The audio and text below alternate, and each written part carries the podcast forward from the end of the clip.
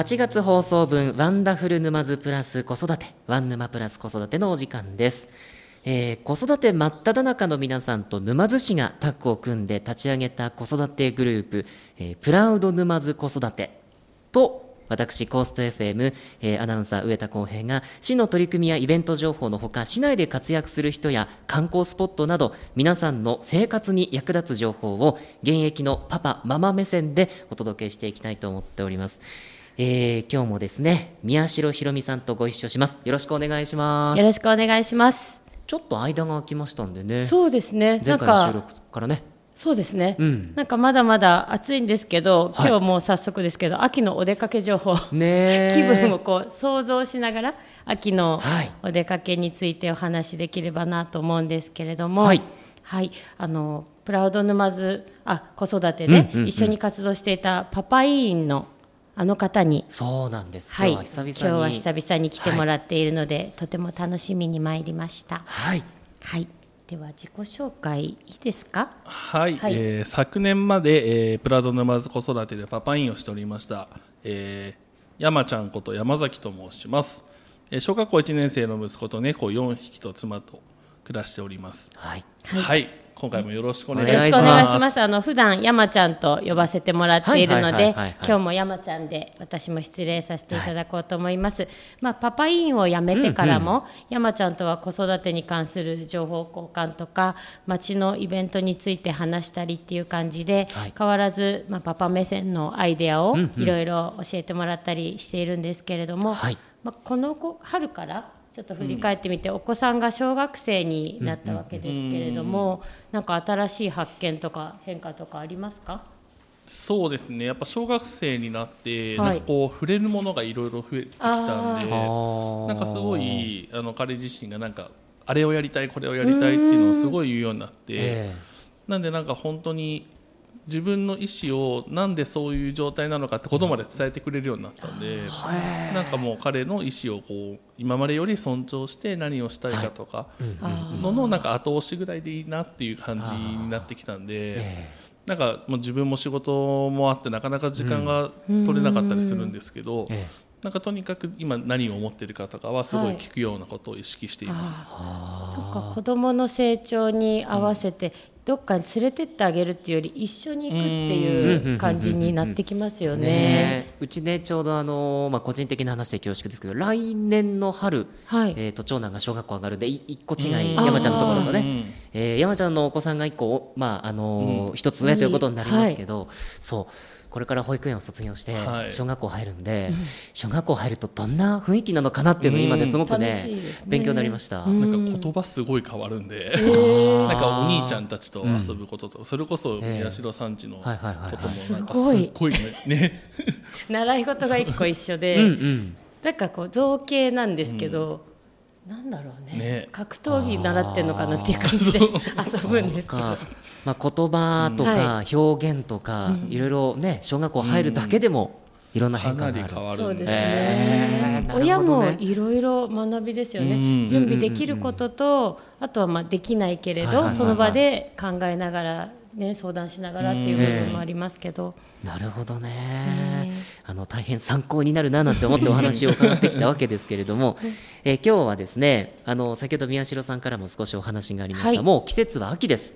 そうですね。ね。立秋がね。つい先日だったんですけど暦の上ねで、はい。えー秋が始まっておりますがそこで、まあ、秋のお出かけっていうのをねテーマに。そうなんです。あの夏は夏で、うん。まあ、100周年とも絡めていろんなイベントがあったと思うんですけれども、はいええ。この9月は一旦ちょっと落ち着くということも聞きまして、であのイベント情報というよりもお出かけ、はいはい。はい毎年おお出かけみんなどこ行ってるの？っていうのを実はこの収録に先立ってプラウド沼津子育てのメンバーにもいろいろ教えてもらったんですけれども、はい。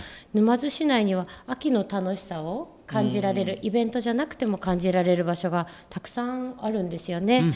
で特にあの未就園児や幼稚園児のパパママすごく詳しかったんですけれども、じゃあ山崎さんにクイズいきますね。はい。あの小さい子が秋に楽しみにしていること3つといえば何だと思いますか？3つ。はい3つです。3つ、まあ、間違いなく1つあるのは、まあ、どんぐり。そうですね。どんぐりのど。ど。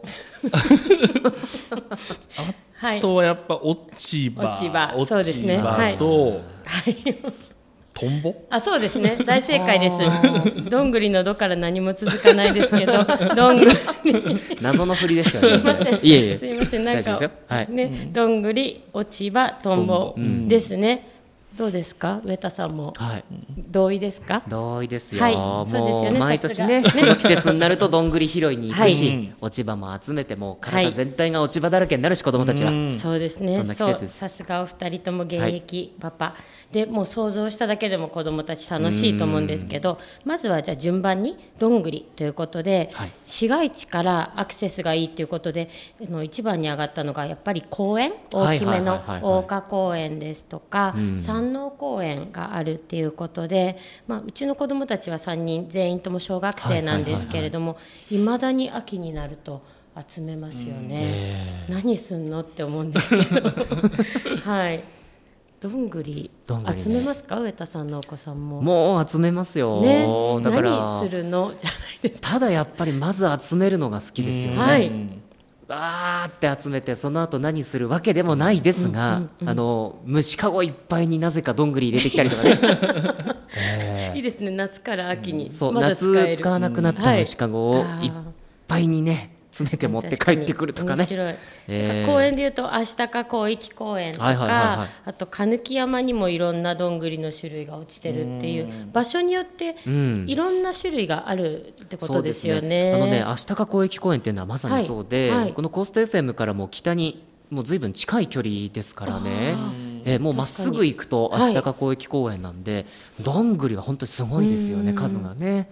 へー他にもいろいろあるかななんていうふうに思いますが、はい。それぞれのねひょっとしたらスポットなんかもあるんじゃないかななんていうふうに思いますが、でもやっぱり山ちゃんあの、はい。どんぐりね、子供たちが当たり前のように持ってきますけど、いろんなところから出てくるでしょそうですよね。本当なんか秋になると洗濯物のポッケから カラカラ音するなと思って洗濯機。ぐるぐるした後ねカラカラカラカラそれ大体どんぐりですどんぐり。ね秋になってくると。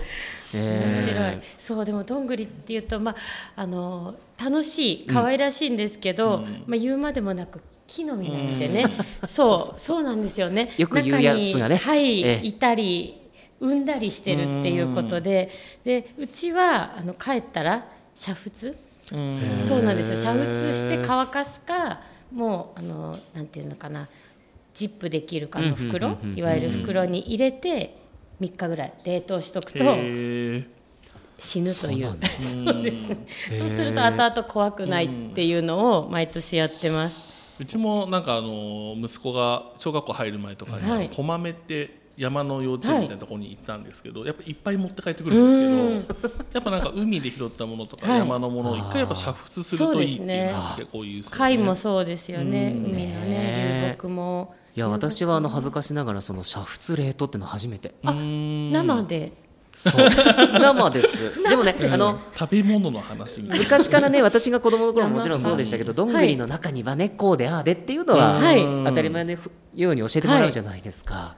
だけれどもあのたくさん持って帰る時には、はい。煮沸冷凍は大事だなと、そうですね。なるほどね。そうなんですよ。量がすごいだけにねねファミリーが出てきたりするとあそうれですから。ですよね、はい。でまだまだその他にも。そうですね、うん。次は「お」でしたけど、ん。落ち葉。はい もう落ち葉はねあるだけで楽しいですよね、音とかカサカサして、でや先ほどもそうでしたけど公園とか、あとは大きなお寺にはイチョウの木があったりするので、あの霊山寺とかあと門池公園と先ほど出た大岡公園も人気ですよね、はい。なんか葉っぱ集めたり踏んでカサカサ。なんかこうなると集め物好きです集めね。物がね。であの子供だけじゃなくておじいさんおばあさんとかは銀杏を拾って集めて好きですよね。銀杏はね私、はい。まあ住まい三島なんですけど、あの通称日大通りと言いましてね、はいはいはい両サイドの、私は子供の頃あそこの小学校中学校だったんで、はい。もうね子供としては歩くの嫌なんですけどうん。朝早いとお年寄りが皆さんねレジ袋を抱えて拾いに来るんですよ。そんな主食になる。そう。だそれぐらいお好きな方はお好きと、うん。あいうのが銀なんですよね。うちの嫁も焼き鳥屋さん行くと銀杏ばっか頼むんでちょっと今の進めておきます、焼いてですか？いただくんですか？ちょっとチンしているみたいな。う。ん。硬い殻ではい。一般的には市販されてますけれど、はい。あれをねよくあの茶封筒に入れて、はい。うん。であ電子レンジにかけるだけでも殻がねパンって割れて、中の実をいただける。意外にお美味しいですけどね。そうなんですよね。ね。ちょっと塩振って塩振ってね。そのまま食べると。何そうその二人の 銀杏トー宮島さんそんなはいに銀杏、あ銀杏を好んでいただいたことはないです。本当ですか？はい。まだちょっっとその域に達してなかあーでも美味しいですよたね。やってみますこの秋はぜひぜひぜひ、あの三島の通りか、えあつこですね。ええ。霊山寺。うん。もうね拾うと大変なんで、はい。市販のもの買った方がいい、元も子車も危ないしね、まあそうですね。そうですよね。買ったらいいです、ええええええはい。でもそのちょっと落ち葉の話戻りますけれども、あのー落ち葉っていうとねみんなでわーって拾ったり公園によってははい。集めてくれてあって、そうなん落ち葉プールみたいになってる、うん。ねところなんかもありますけど山ちゃんいかがですか、そうですね。やっぱうちもすごい好きで、うん。あの段ボールとか持ってって、はいはいはい。なんか段ボール一つあるとなんかちょっと坂滑れるし、なるほどね。そう、ね、はいなんかはい潰す前には落ち葉いっぱい入れて、うんそこに息子投げ入れるみたいな、まさに落ち葉プールそうねもう。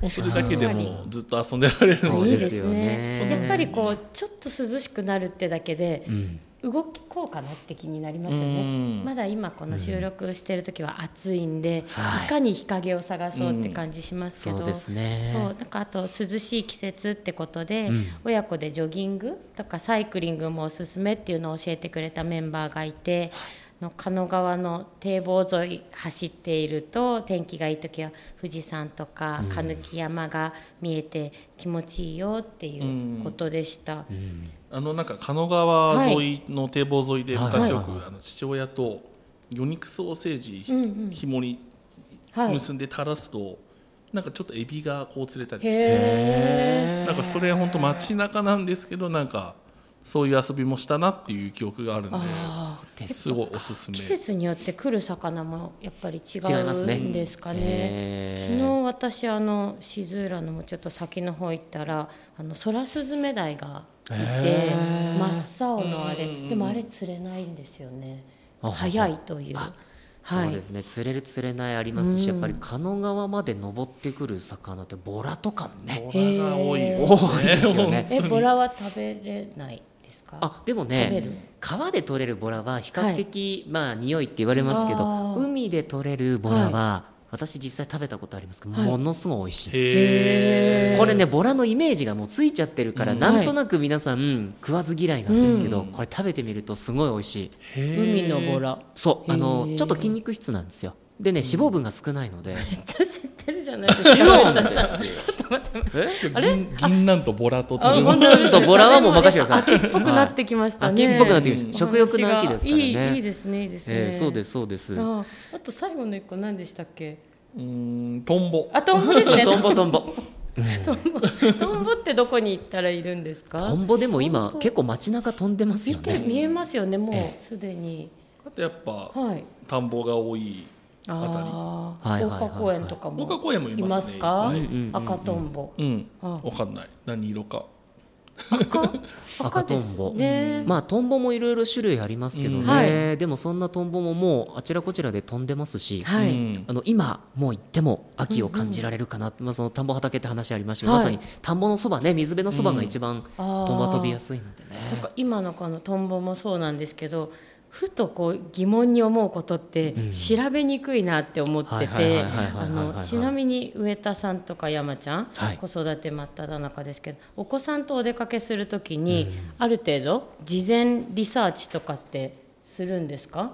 か情報をどこで確認することが多いのかなと思って。なるほどね。上田さんどうですか？私はねやっぱり結構スマートフォンインターネット経由で調べること多いですけど、やっぱりね例えば身近なもので言うと広報沼津、はい。冊子のね広報沼津、うん。で広報沼津は今 PDF でウェブでも見られますし、はい。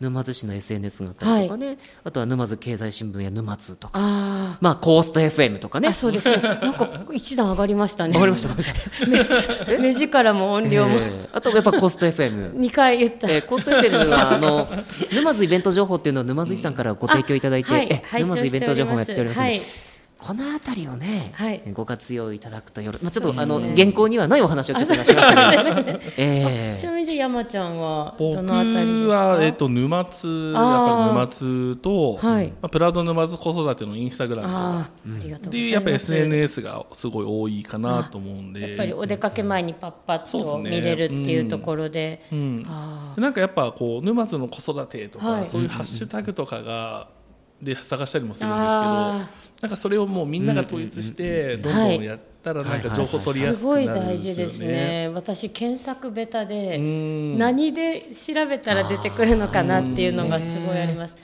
なんかスペースの使い方とかも下手だから、ハッシュタグ統一してたらとってね、ハも、ッシュタグ沼津の子育てをみんながアップすれば、相互に情報取りやすくなるし、いいなと思います確かに。ね。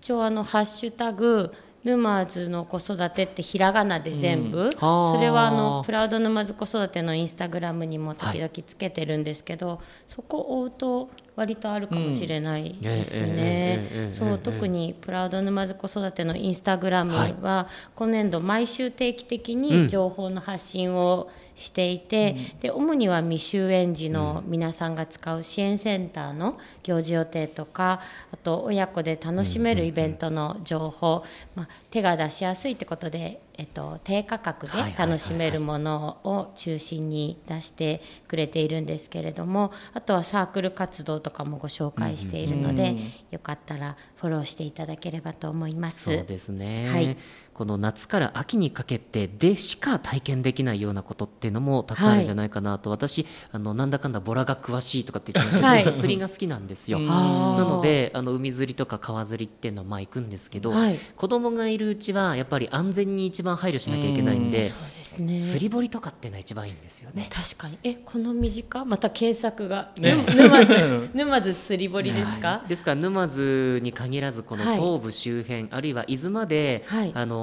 エリアをねちょっと広げてみると、あー。実はいろいろ釣り堀堀。楽しみ。あとへねー。釣り堀だとやっぱりそれでも釣れる釣れないあるんじゃないのって方いらっしゃると思うんですけど、つかみ取りもできたりなんかね、するスポットもあります。鮎ですか？鮎もあるしね、はい。ニジマスもそうだしね、えだからそういう思い出もお子さんたちにとっては確かなり深く記憶に残ると思うので,、ね思い出作りにいいかもしれないですし、うんあのいろいろと情報出てますけれども、はい。今それぞれであの話が出ましたがあの沼津に関すること SNS で情報発信してますから、うんはぜひともあのそういったものを参考にしていただければななんていうふうに思いますけれども、はい。えー、と山ちゃんはいかがだったでしょうか？今日振り返ってみて。あそうですね。やっぱなんか秋っていうと自然だったりでこう遊べるものとかがすごく多いなと思うんですけど、はい。やっぱ今ってすごく子どもたちの遊ぶものってこう作られすぎてるというかそうですね。なんか楽しいことないとかつまんないよっていうこととかすごいよく聞くんですけど、ええやっぱ自然の中にすごいいっぱい遊ぶものもあるしなんかちょっとした工夫で楽しめることってたくさんあるんで。なんかまあ僕、まあ、親としてもなんかそこをちょっとこうなんだろうな探すことのできるきっかけみたいなものを与えられるとよりいろんなことで楽しんでくれるようになるのかなと思うので、そうですね。なんか今日話してそんなことは声かけしてみようかなと意識しましたね。そうですね、やっぱコミュニケーションっていうのはすごく大事だなって、うん。特にこういうねご時世ですからね。ね。うん大事だななんていうふうに思いましたけれども、えっ、と宮代さんにもちょっと振り返っていただこうかなと思いますが。はい。はい。そう。なんかあのイベントに例えば子供を連れて行っても、その横にあるフリースペースすごい楽しんでいたりとうん。そう親が用意する、まあ、こういうふうに過ごすだろうなっていうものを終わった先の余白を楽しんだり、はいはいはい。結構そういうことが多かったりするので。大体のまあやっぱり情報を集めるのは親の役目にはなると思うんですけれども、決めきらずにね、うん。あそこに行ってみてどう過ごすかなっていうのを楽しむぐらいでもいいのかなって思いました。ええ。でいつも私はああれ持ってこなかったこれ持ってこなかったって思うんですけど何持ってったらいいですかね？お出かけの時ですか？そうです。バッグにこんなにも長い時間親をやっててもあうん。ウエットティッシュ持ってくればよかったなとか。でもそうやっぱパッパッと思いつくのがまずそういうウェそうですよね。ットティッシュ系ですよあとね。海行こうが山行こうが袋うん、そうビニール袋は今言おうと絶対ビニール袋ねそうなんか入れるもんないって絶対言うから、うんあとなんかありますかビニール袋とはいタオルとか、まあ、拭くものあタオルねさえあれそうば、ですね。タオルねどどうにかなると今日濡れる予定でしたっけっていうところでそうそうそうもうねいろいろ考え出すとあれもこれも持ってかなきゃなっててもうパンパンにはなっちゃうんですけれども、まあね準備するに越したことはないかなと。そうですね。えー。やっぱ本当に子育て始めたての頃ってもう2人でリュックパンパンで近所の公園行ったりするんで。えー だからお車でお出かけになるときはもうあらかじめストックしとくっていうのもねそうですね例えばウェットティッシュとかそういうねかさばらないものに関しては車の中に置いておくのもいいかもしれないななんていうふうにも思います、で、あのー実はコースト FM 私の放送の中ではこの夏から秋にかけてもう、はい。ぜひともあのお願いをしていることがあって、お子さんたちの水の事故が多いので、うんぜひ気をつけてくださいというのを放送を通して呼びかけています。はいでちょうどあのワンヌマプラス子育ての収録が、まあ、今日やってるのは8月なんですけれどもあのこれからまだしばらくね、はい。暑くなります。暦の上で秋といってもまだまだ暑い日が続きますので、あの海や川にお出かけになる皆さんね、あのお子さんからぜひ目を離さないようにしていただいて、えー川海での事故には十分気をつけていただきたいなってやっぱり親としてもそういう事件事故のニュース見るのってものですごく辛いじゃないですね。か。毎年毎年あ今年は多かったなって思うんですよね。でね。特にあのこ今年は湖の事故とかもあったり、はいであの子供はバチャバチャ溺れないっていうのが聞いて静かに静かに沈沈んじゃうっていうのね目離しちゃダメだなって思いますよね。ねそれがまた難しいですよね、はい。絶対危なくないところ安全に遊ばせるわけにもいかないというか、ちょっとはやらせてあげたいんだけれどだけどそうなると隣り合わせってなってくるので。はいやっぱりあれですよね。その危ないことを遊ばせるって時にもしっかりやっぱり理解をさせるというか、うんはい。ちゃんと理解できる状態を作ってあげることが大事だなと思いますね。ね。特に海とかも、ん。皆さんあの天気によったりとか、うん。風を見るとかそういう自然と遊ぶっていうことの意味も伝えられますよね。あの大体そういう事故が起きてるところっていうのは遊泳禁止のところとかね、立ち入ってはいけないよというところで事故が起きやすいというふうにも言われていますので、まだまだね、えー、とお休みがあったりとかお出かけの季節を迎えますのでくれぐれも皆さんねそういったところお子さんたちだけで行ったりとか、はい。ね、あのたとえお父さんお母さん保護者の方がいるところでも遊んじゃダメというところでは遊ばないようにご協力いただければななんていうふうにも思います、まあ、ルールマナーを守りつつ安全にも配慮しつつ沼津は遊べるところが秋を見つけられるところがね、はい。いっぱいあるかななんていうふうに感じた、えー今回の収録でした。皆さんもね、えー今日の情報を参考にぜひお出かけいただければというふうに思います、さあということでお時間が来ました、えー今回はですね秋これから本番ということで、えーお出かけ情報などを中心にお届けしてまいりました、えーパーソナリティの宮代ひろみさんそして、えー元パパ委員の山崎さんにお越しいただきましてお話を伺いましたどうもありがとうございましたありがとうございました。ありがとうございました。